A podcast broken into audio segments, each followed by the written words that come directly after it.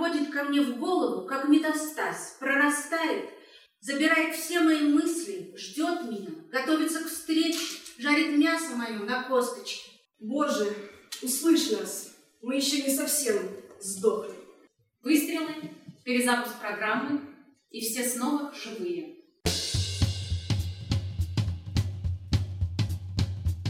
Вы слушаете подкаст «Вавилон Москва». Меня зовут Елена Фанайлова. Здравствуйте. Меня интересует современная политическая история и художник за работой. Как и персонажи сериала «Вавилон Берлин», герои подкаста «Вавилон Москва» не знают, окажутся ли они в эмиграции, в тюрьме или в безопасности. Они отстаивают свои убеждения, ненавидят войну, анализируют политику, любят свободу, свою и чужую. Свобода Украины – это их принцип.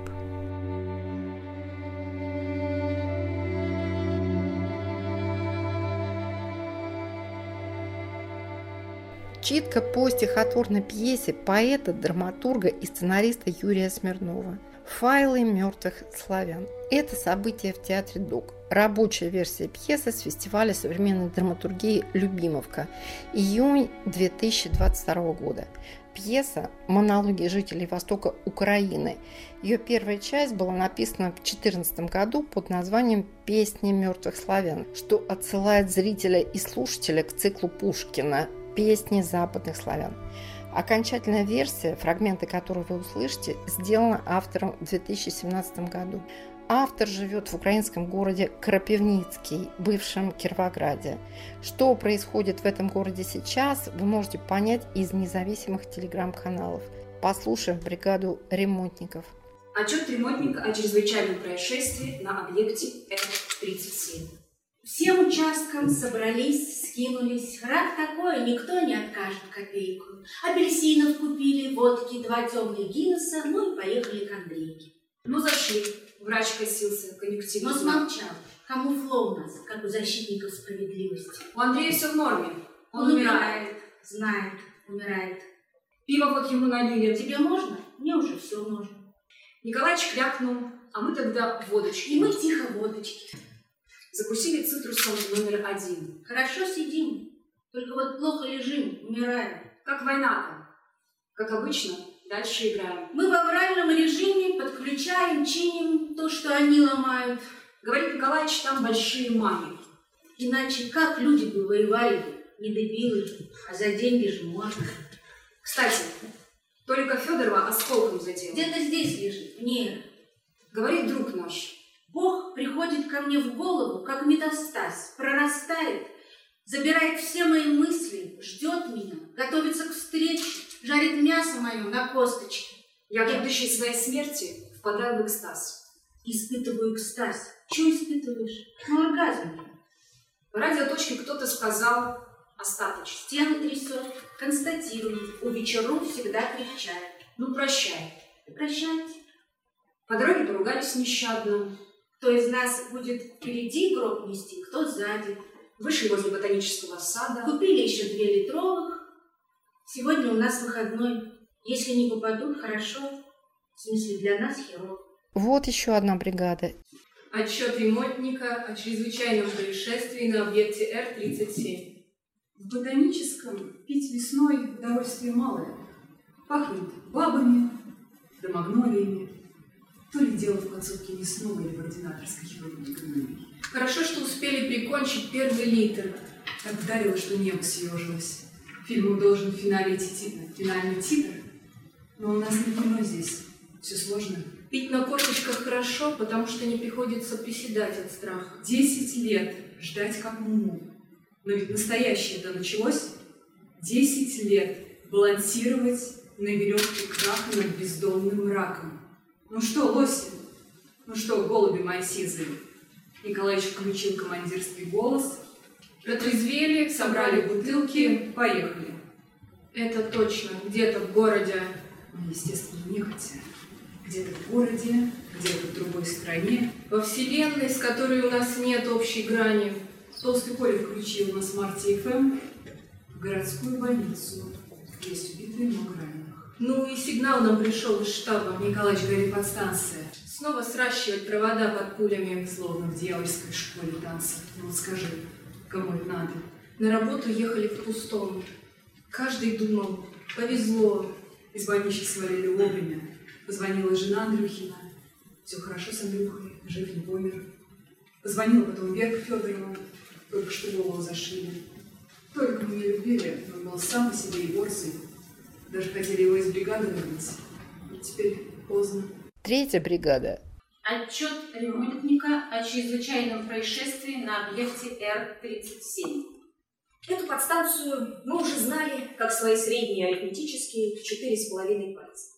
Андрюха, Он по болезни увлекся мистикой. называл ее тессеракт на улице Мальца. Шутку пугал нас, что внутри сходятся векторы трех стихий. Николаевич командует. Двое наверх. Коля Славик, давайте, полчаса побудьте мишень. Это юмор у нас такой, липкий, легкой. Все в порядке. Есть письменное разрешение от обеих сторон каждой. Уехали двое в грузовом лифте. Пятеро здесь осматривают шкафы, один умирает, хирургом разрезан. Один умер, но аккуратно зашит. В целом, за десяточку лет мы потеряли всего четверых. Крест четырех. Рехнуться можно, если все время думать. Сколько Это продлится еще. И тут все закончилось. Грохнуло так, как не грохало никогда ранее. И вроде как кровавыми каплями изображение порвалось. Сожгло кинопленку наших глазниц. Черно. Мы разговариваем. Мы друг друга не видим. Судя по внезапному молчанию в эфире, мы одни. Сейчас мы встанем, По голосу найдем друг друга. слепую будем чинить провода, давать на кругу. А вдруг все снова живые и просто сидят без света? В центре города, как в песне советского парда, горит и плавится мертвая баллистическая ракета. О проекте говорит режиссер постановки Ксения Зорина. Этот текст, который многие уже с 2014 года знают. Я о нем узнал только в этом году, когда в Театре ДОК проводилась программа Open Читки, и по моей просьбе отборщики Любимовки для этой программы отобрали 8-10 пьес из более ранних лет Любимовки. Среди них был текст Юрия Смирнова. Тут я впервые прочитала текст Смирнова, он на меня произвел большое впечатление. Текст этот поэтический, он вообще, конечно же, в некотором смысле не пьеса. Это стихи. Я его оставила для постановки себе, потому что этот текст очень сложный. Стихи вообще всегда очень сложно ставить, представлять. Мой выбор был в первую очередь обусловлен его очень большой сложностью. Потом я узнала, что режиссер Юлия Аук тоже очень хотела представить этот текст, но она не была в этот момент в Москве. И потом она поделилась со мной тем, насколько этот текст ей нравится, как он ей ценен, важен, но я его к этому моменту уже выбрала. И вот мы его в июне месяце читали в Доке. Это текст, который, конечно, ну, сейчас читать спокойно, не зарыдав ни разу, было невозможно. Я поэтому, когда его первый раз дома читала, я тоже немножко порыдала. И как текст про войну, он сейчас в особенности производит огромное впечатление. Это очень страшный текст, это очень сильный текст. Там полтора десятка разных файлов, написанных как бы от имени разных людей. У каждого в этом тексте, кто его читает, есть свои предпочтения. На меня самое сильное впечатление – это вот файл, посвященный судьбе бабушки. Мы сын войны, она убьет нас, и наша версия верна. Но пенсия получена за март. В этом спектакле занято 8 женщин, хотя тексты преимущественно мужские. Принцип, который мы выбрали, чтобы это просто не было чтения стихов, два человека читают один и тот же текст. Один читает, а другой ему как бы подсказывает. Бабушка. Фрагмент письма в службу розыска людей. Нас было много у нее. Веселых, городских, обойковых, в одинаковых трусах, из городов Поволжья и Тавриды. Ничего не знаю слов вас. Мы поколение Хека и Ментая. Росли, вытягивались к солнцу, ментально крепли на бабушкиных пирожках. С черешней, абрикосом, с нефтью, с радиоактивной пылью, с набором хромосом трицератопса и противень. И печь с трофейным мо- мопсом, и руки словно подгорели, и аромат небесной акварели. Счастливый детский сон. Мы подарили ей микроволновку. На юбилей. Не все приехали, но все звонили. Аромат ореха и ванили еще. Еще видал в ее загробном доме. Но дедушка уже оставался в коме. Подарили ей микроволновку. Она писала мне. Она писала мне на клетчатой бумаге, что покупая тесто в маленьком продмаге. Но, конечно, пирожки не те, не таяли во рту, ни аромата сладкой вишни, ни тишины. Я высылал лекарства от жизни. Звонил на праздник. Я в трубку день победы грозился улететь и отобрали. Они пришли. Они пришли, отобрали, видали деда, мопса, микроволновку, что там еще. Все очень просто. Хорошо, что бабушки в 90-х не били, не насиловали, не видели в упор, не шуршали по вещам. Она сидела по углам, молчала. Русское начало. С нуля. Замеса на воде. Там тише. Мы не знаем. Мы не знаем, жива ли, померла. Мы сын войны. Она убьет. И наша версия верна. Но пенсия получена. Но пенсия получена за март. Пьесу Юрия Смирнова обсуждают после читки. Некоторые зрители сомневаются, что это драматургия, а не просто цикл стихов. Им отвечают профессионалы современного театра. Александр Югов, э, драматург, режиссер. У этой пьесы есть будущее, потому что здесь мужчины, которые, наверное, эту войну смогут преодолеть. Пьеса действительно театральная, она очень сложно сконструирована, позволяет размышлять и фантазировать режиссерски. Михаил Бурмаков – драматург. Пьеса – это то, что автор назвал пьесой. Вот что сейчас критерий, это намерение автора. И когда я получаю, там написано, что это пьеса, я начинаю смотреть на это и думать, как это работает, ну, как бы в театре, или там, как оно работает со мной, да, и представляя себя, наверное, как зрителя. Здесь очень такая интересная, вот именно здесь, да, в этом тексте, работа по распаковыванию, знаете, как разархивирование образов, такое количество и плотность вот этих вещей в каждой строчке, фейерверк разворачивающихся картинок, ощущений, э, вкусов, мгновенных зарисовок. И автор вот в этот 35 э, минут да, читали, упаковал целую трагедию нынешнего времени, войну. Мне так кажется, что в этом есть хоку, да, японская, в этом э, преимущество поэзии перед всем остальным. Она может в малом чем-то содержать огромное. И вот здесь как раз вот это соотношение текста да, и мира, описываемого этим текстом, просто фантастическое. Что, наверное, вот для меня и происходит этот театр, да, вот этот театр, который от, от каждого слова начинается у меня в голове. Ставить, в принципе, что угодно можно тут. Можно вытащить сюжет про бригаду, которая приезжала к своему другу. Потом их вызвали на этот самый, а потом их всех накрыло, ну, просто пришел ангел с огненным мечом и воткнул в землю баллистическую ракету. Ну, то есть, как бы этот мир просто сожжен. И про вот это, что Бога здесь нет, на войне Бога нет, об этом текст о том, что они все его ищут, ищут и не находят, и такой мир должен быть уничтожен. Ну, и этот э, текст, на мой взгляд, заканчивается катастрофой, концом этого мира. Почему так э, произошло? Потому что автор так решил. Почему автор так решил? Потому что он не видит Бога в этом, его нет. Его ищут разные персонажи, Ласло там или кто-то еще, даже дьявол приходит, его э, как-то вербует. Ну, то есть, э, нет. Евангелист. Протокол наружного наблюдения. Ласло бросает вуз.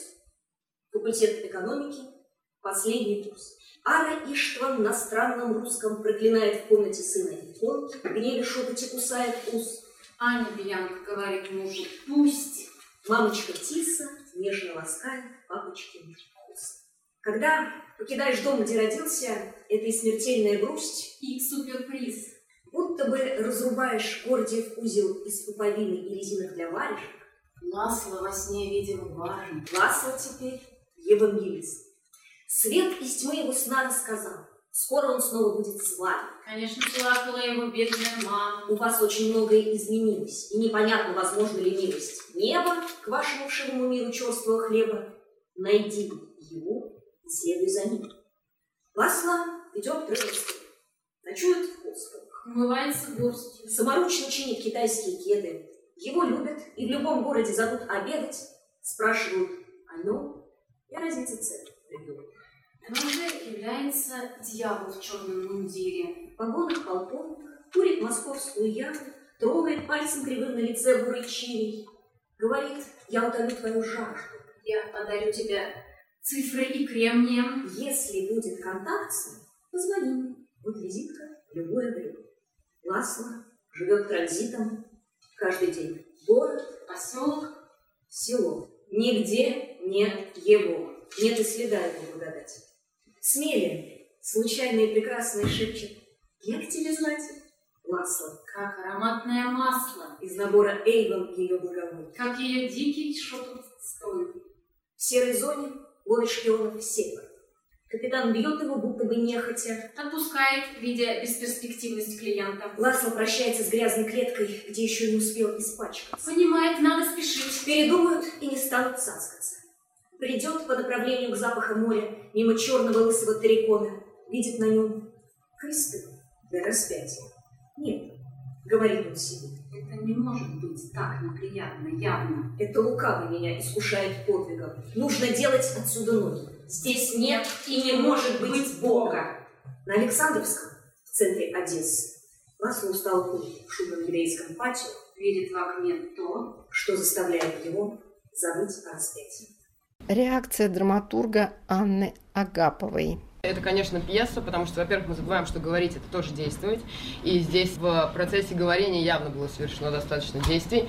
Это трагедия, это дифирамбы Богу, э, древняя театральная, наверное, ритуальная Мистерия. мистерия. Мне очень не близка тема, я с ней не резонирую, но даже я подключилась до мурашек в момент вот обращения именно к Богу. Тать. Исповедь священника. У меня здесь нет дешевых икон. Он хвастает. Третий час нам хвастает. Третий час на нас смотрит он. Его мать, его мученики-ученики. У них румянец коричный, у него дом новый, отличный. Где-то между зам прокурора И реликтовым Куриновским, наполовину покойным вором. Он слушал рацию, перехват, ждал. Пока угомонится эфирный кавказский треск. Он еще днем высмотрел в облаках этот крест. Низкое небо, высокий лоб купола. Перекрестился, нервничал, отжимался на кулаках. Да, блядь, вера его здесь убыла. Практически до нуля. Как соляра в баке, ушла в минус. Осталось одно – чувство, что за ним следят святые. Сбил замки, фонари обманки включил, Не зажигать же свечу. Посмотрел на иконостас. Он посмотрел на иконостас, он говорил, я отсюда уезжать не хочу. Мать шептала, может, там будет лучше, может, там наш небесный град. Святые сжались, сбились в кучу. И поглядывали на автомат. Он таскал джип доску за доской, Храм пустел светом, наполнялся тоской, пока в рацию Виталь не крикнул «Атас!». Продал золото, продал десяток машин, святых продавать не спешил. Днем гордился, боялся ночью. И кошмар, разрезающий мочеточник, почки, спину, звериной болью, это, сука, святой Георгий. протыкает его спину копьем. Доктор говорит, это швейцарская две недели попьем. Израильское потом покоем, держите себя в тепле и покое. Святой Георгий знает его маршрут. Святой Георгий знает его маршрут. Думает, лучше взорвать. Это справедливо. И круто. Мы вернемся после объявлений. Гуманитарный коридор – программа о помощи беженцам, о сочувствии, проявленном буквально всем миром. Узкий поначалу гуманитарный коридор расширился до размеров истинной человечности. Подкаст «Гуманитарный коридор». Ведущие Игорь Померанцев и Иван Толстой. Слушайте в Apple Podcast, Google Podcast, Spotify, Яндекс Музыка и на других подкаст-платформах.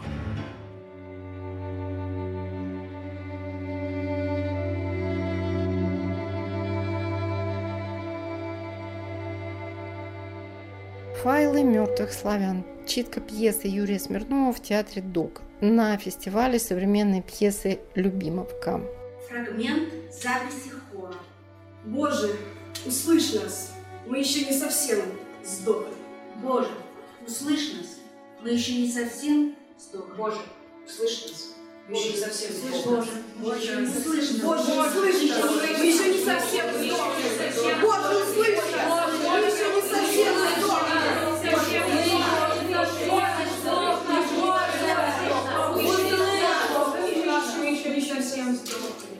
Пролог.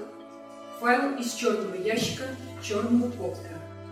Украина – город маленький. Все знают всех, все одинаковые. Прошедшие испытания мирным стронцем, майским мясом, человеческим свиным. Племя восстания против оседления. Табором тронулись, люди всегдашние вины. Меченые Божьим знаком. Стоп! Старый кассетник. Не работает кнопка назад. Мы перемотаем вперед, потому что жить здесь и сейчас невозможно. Вы внешне белые, мы изнутри черно-красные. Одновременно проимперские и проевропейские. Обведенные мелом, спасающим от местных ведьм. Вон, за окном идет такая. Волосы медь, пальцы змеи, груди башни, груди башни сгоревших танков, глаза безумные, словно вкладчики мертвого банка. Хутор с миллионами жителей. Территория, суровой ниткой сшитая, выдернутая из сталинского френча. Медовая, гречневая, Мадонна, грешница, даже враги говорят о ней с нежностью. Заряжая, Заряжая 2 кассету с музыкой черной вечности. Слово Герману Грекову. Я еще глубже немножко смею погрузиться мифологическую структуру этого произведения. Понимаете, дело в том, что это пограничная ситуация. Это люди э, с мира живых э, сейчас путешествуют в мир мертвых. Сейчас они либо умрут, либо они перед царством, перед этими дверями стоят. Что может быть еще для вас драматичнее? Полет. Предсмертная записка пленного сапера. Мама говорила, как дядя Валик говорил, как тетя Таня повторяла «Спасибо, Господи, что взял деньгами». А Господь взял папой, мамой и той невидимой амальгамой, что покрывала изнутри его грудную клетку. В клетке жил медведка, рычал на бабочек, веселил публику кувырками, трогал лапой нос. В каждом из нас живет зверский свинья, хомяк или похровский пес. Зверь внутри – это, конечно, просто версия объяснения, почему поезд летит под откос. Мы себе столько отмазок наколотили. Детские травмы, биполярный круг. На чистоту, если мы себя продали, нас купили, на поле поставили в плуг. Тебе смешно, а ему не очень. Он и вправду пашет сапером невольно. Подняли из ямы, отвезли в поле, и давай, зачищай видную землю точечно. Лето в этой части грустного мира летит, стрекочет, от жары хохочет. И не расслышишь, как под ногой что-то скрипнет. Ой, лышенька. И вылетая в рай, ад на предельной скорости. Не подумай, я сейчас не ною. Каждым носом, каждой когтистой лапой, последним выдохом, без всякой гордости. Спасибо, Господи, что взял мной. Вот еще одна картина войны, которая длится не с 24 февраля этого года, а 8 лет. Трасса Симон. Выдержка из истории болезни. Ну, допустим, я деревенский граф. Черные космы и лицо в одном. Тычу в прохожего, ты, Путин и враг. Он прячет целую рожу, бежит, а я кричу «Штирлиц! Джеймс Бонд! Абель!» Вечером меня забирает мама, когда закрывается овощной рынок. Я урод, я генетическая игра в трыню. Я не человек, я столб с указателем. Я дорожная веха. Я смотрю на трассу и не могу уехать. Я считаю автобусы Полтава, Вальгала, Черкасы, Долина Асов. А этот черный окон идет на Николаев. У него даже наши собаки не лают. Лав, лайф, лава, лава течет по улицам моего села, испепеляя тела. Крепконогих красавиц и лысых барык духота. Полдень, откуда-то грик, пергюнт, перегной. Даже самые кислые не будут спать со мной, верно? Я деревенский дурак в камуфляжных штанах. Нет, я эти штаны. Брат привез из Атова. Говорил, подарил дурачку. Мать хвалила. Смотри, не одной дырочки брат говорил. А то, мать, этот вид камуфла называется «белая ночь». Валя, надень штаны. Вальку в пору. Точь в точь на его потекший со временем силуэт. Гриша молчит, вспоминая фонарик и белый свет и лицо испуганного сепара. Говорил звать Гариком. Вернее, Игорем. Говорил, не было же никакого выбора. Жрать военные или умирать с голоду. Говорил, простите меня по молодости. Говорил, у меня ж годовалая дочечка. А Грише так понравилась белая ночь. Гриша сказал, пойдем, Кацапчик, прогуляемся степь. Черный, черный, без окон везет Николаев смерть. Нет, не штаны. Я репейник на правой штанине. Я застывший свидетель произошедшего между двумя мужчинами и одной пистолетной пулей. Я оторвался от стебля в 0,32. Со мной на штанину прыгнул мой брат, но не удержался и канул в траву. Тот, что повыше, подвел светленького ко рву и выстрелил в голову. Но попал в шею, тот шевелил губами кровь. Эту кровь за шею мне. Посинел и помер. Тот второй взял его личный номер, берцы и камуфло. Выругался. Ну что ты за фуфло, Гарик? Ну зачем же ты обосрался? Я хотел ответить, потому что ты не слишком меткий. Ну кто я такой, чтобы говорить о войне, о теме ненависти, о смерти? Я безмолвный репейник. Я свидетель, чей рот навсегда запечатан. Гриша старался не перепачкаться. Постираю доместосье и подарю брату. Местные говорят, Николаевский дьявол предлагает поставить на карту не душу, не зеленую сотню, а какую-то личную вещь. Важно. Не стоит. Поселок Счастье. Все, что происходит в этом поселке Восточной Украины сейчас, вы можете узнать из независимых телеграм-каналов. Поселок Счастье. Характеристика при представлении к награде. Первую птицу в своей жизни он увидел, когда еще ничего не видел. Их с мамой только вернули в палату. Ее порванную теплым железом. Его чуть с примятым черепом. Но живых. Они лежали на жесткой советской койке. Они улыбались друг другу. На подоконнике явилась сойка, красивая, как божья кожа. Клюв, как ангельский штык. Это к счастью, сказала мама. Ты будешь счастлив, мой внутренний мальчик. А значит, я буду тоже жива. То, что происходило с ним дальше, называется местным словом «дыба». Чудеса да и только. В детский сад привезли тюльку, ботулизм. Шестеро заболели, заболели, пятеро умерли в жестких муках. Он остался, вырвался целым из мира к Лизе. Волновался о испорченных брючках. Мама с сыном жили небогато. Папа плотничал где-то в России, как говорили, тогда говорили, в РСФСР. Он был ликом и поведением серых. В любой компании шестерка. Шестерка.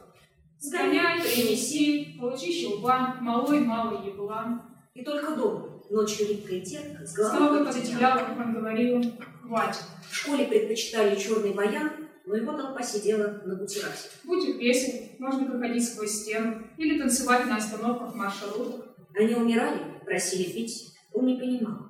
Мозговые шурупы ввинчивались в горящую плоть. Пять друганов в смертельном клинче, он хоть бы хоть.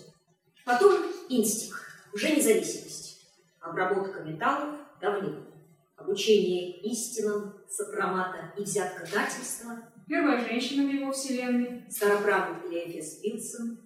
Глаза Лен, блестящие, как у сойки. Артур? Так всех барменов зовут Артур. Из-за стойки улыбается, приглашает на стрёмный пикник. На карьере, где вода самая чистая. Она говорит, никогда-никогда я не буду твоей. У нее что-то с верхней губой, что-то с правой рукой. Что-то в целом не так. На карьере ночью утонули пять человек, включая его ляму. А он, счастливчик несчастный, никуда не поехал. Остался дома. Дома всегда мама, очень часто. 108 лет прошло. Кончился мир, началась его армия. Ему было за 40, он ничего не хотел, но, но никто, никто не спрашивал. Да и что на гражданке? Мертвый пресс, безработный морок. А тут хотя бы бабло и друзья. Которые мгновения ока лучшие. И стакан. Наполовину наполнен ужасом. Шестером ушли на разведку проверить один брошенный в серый цех. Арта плетка Бога спала пока. Рассвет аметистом стекли в небосвод. Птица, троица, рашка. Откуда взялся этот урод? Он что, просто проснулся, чтобы пристрелять Дашку? В грудь влетает статонный пресс, а потом слышишь пулеметный кашель. В наших двух километрах у гребли Грейс. Не успеют, не узнают наши. Он улыбается, снова жив. Все мертвы, а он смотрит в небо. Птица счастья, ну где же ты? Где же ты? Скрой его за неубранным хлебом. Пусть почешется книги, договорится, пришлют санитар. В небе кто-то гранит аметист беспощадным резцом кровавым. Птица счастья, ну где же ты? Где же ты? В вышине, будто стервятник гриф, режет труп. Черный коптер. Монолог с блокпоста. Блокпост. Надпись на стене под тюрьмы. Жизнь с какого-то беса, момента, хера, нужное подчеркнуть, превратилась из песни сердца в непрерывно щелкающий книг. Каждый рассвет на дороге проверка. Каждое утро бог блокпост. Собираешь веру, Верочку в горсть, молишься троице, спаси, сохрани дозорный. Волк позор, Укрой, снайпер, сволочь. помилуй. Драматург Лилия Уманская. не могла понять, почему пьеса вызывает у меня такой ужас и такую боль. Там абсолютно нет сюжета, за который ты можешь зацепиться, это действительно напоминает войну, то есть полный хаос, ты видишь какие-то лица, ты видишь какие-то события, ты никак не можешь ни на что уцепиться, у меня лично это вызывало ужас. Но при этом я как будто бы еще и посмотрела какой-то роуд-муви. Это очень кинематографичный текст, на мой взгляд, и музыкальный при этом. Периодически, когда вот, ну, спасибо за щитку, вот периодически я лично начинала слушать у себя, слышать у себя в голове музыку. Последний эпизод пьесы «Файлы мертвых славян». Эпилог. Запись камеры наблюдения, сделанная Никитой. Он говорит, что характерно, я всегда не любила эту нашу местность. Летом хотелось уехать с севера. Я говорю, жара это естественно. Невозможно, он говорит. А зимой хотелось южнее. Не до зима, не до снег, стылая слякоть. Мы сидим второй час. Зубы вгрызаются в говяжью мякоть. С каждой рюмкой она все нежнее. Я говорю, водка, брат, символ русского воскрешения. Она сразу холодная, словно труп. А потом медленно и безнадежно теплеет. Он говорит, нет решения. Это вы все виноваты. Я не боялся смерти. Боялся плена, вы виноваты. Ваш Толстой, Достоевский. ФСБ, ГРУ. Я говорю, ну, чего ты заводишься? Мы же выросли в тени одного завода.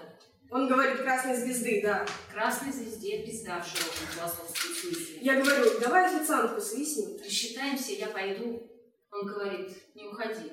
Я просто пока не справляюсь с ощущением, что уже не там. Давай еще 300 грамм. Слушай, я привез оттуда кота. Красавца, британца, Интеллигентный. словно учитель танца. Хоть и британец, но патриот в душе. Мы с ним спали, ссались в одном блиндаже. Вместе жрали волонтерский Он хавчик. поначалу не жрал, домашний А мальчик. потом хавал все, даже печенье Марии. Кто-то включает плазму.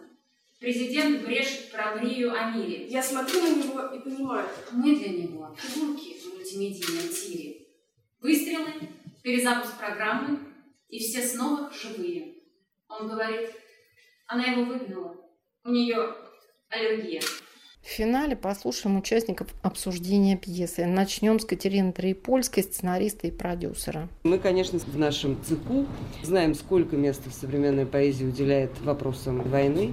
Много. У меня есть такое ощущение, тут здесь сказал, что драматург использовал поэзию для того, чтобы... А у меня такое ощущение, что наоборот, поэт использовал в данном случае драматургию. Юрий Смирнов действительно прекрасный поэт. Он взял действительно какой-то, не то чтобы даже, видимо, новый формат, а новый выход куда-то на какую-то, возможно, новую аудиторию, на какой-то новый разговор. И, безусловно, все эти качества, это насыщенность, что это есть качество поэтического текста очень-очень сложная и очень э, сильная пьеса.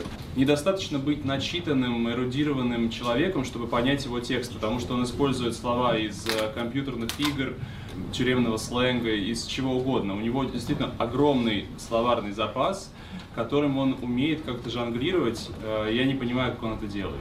Мне бы очень хотелось, ну, чтобы это звучало, это было поставлено где-то, пусть даже в маленьком зале, но это война, это война, которую развязала наша страна, это война, за которую мы отвечаем, потому что мы граждане этой страны, и мы об этом не думаем. А теперь Кирилл Глушаев. Я из Литвы сегодня приехал и хочу сказать по поводу, э, во-первых, самой темы, потому что в Литве эта тема, кто среди вас она как бы не резонирует, может и ее нет, это война невидимая там, и так далее. В Литве это наоборот очень актуально, очень резонирует и, и масс-медиа, и новостей и так далее, это все все время освечивается, и об этом много говорят. Я приехал из другого контекста абсолютно, но все было очень понятно и предельно ясно. То, что молодые здоровые люди читают текст людей умирающих, в этом и может быть отправная точка в спектакле. Пьеса Юрия Смирнова «Файлы мертвых славян». Фестиваль «Любимка». Читка в театре ДОК. Конец июня в Москве. Актрисы Арина Андержанова, Ася Бочкарева, Анастасия Клея, Анна Шматова и другие. Режиссер Ксения Зорина. С вами была Елена Фанайлова, подкаст «Вавилон Москва». Слушайте новый выпуск каждую субботу в приложениях Apple и Google, в Яндекс Музыке, Spotify, а также на сайте Радио Свободы в разделе «Подкасты». Пока-пока.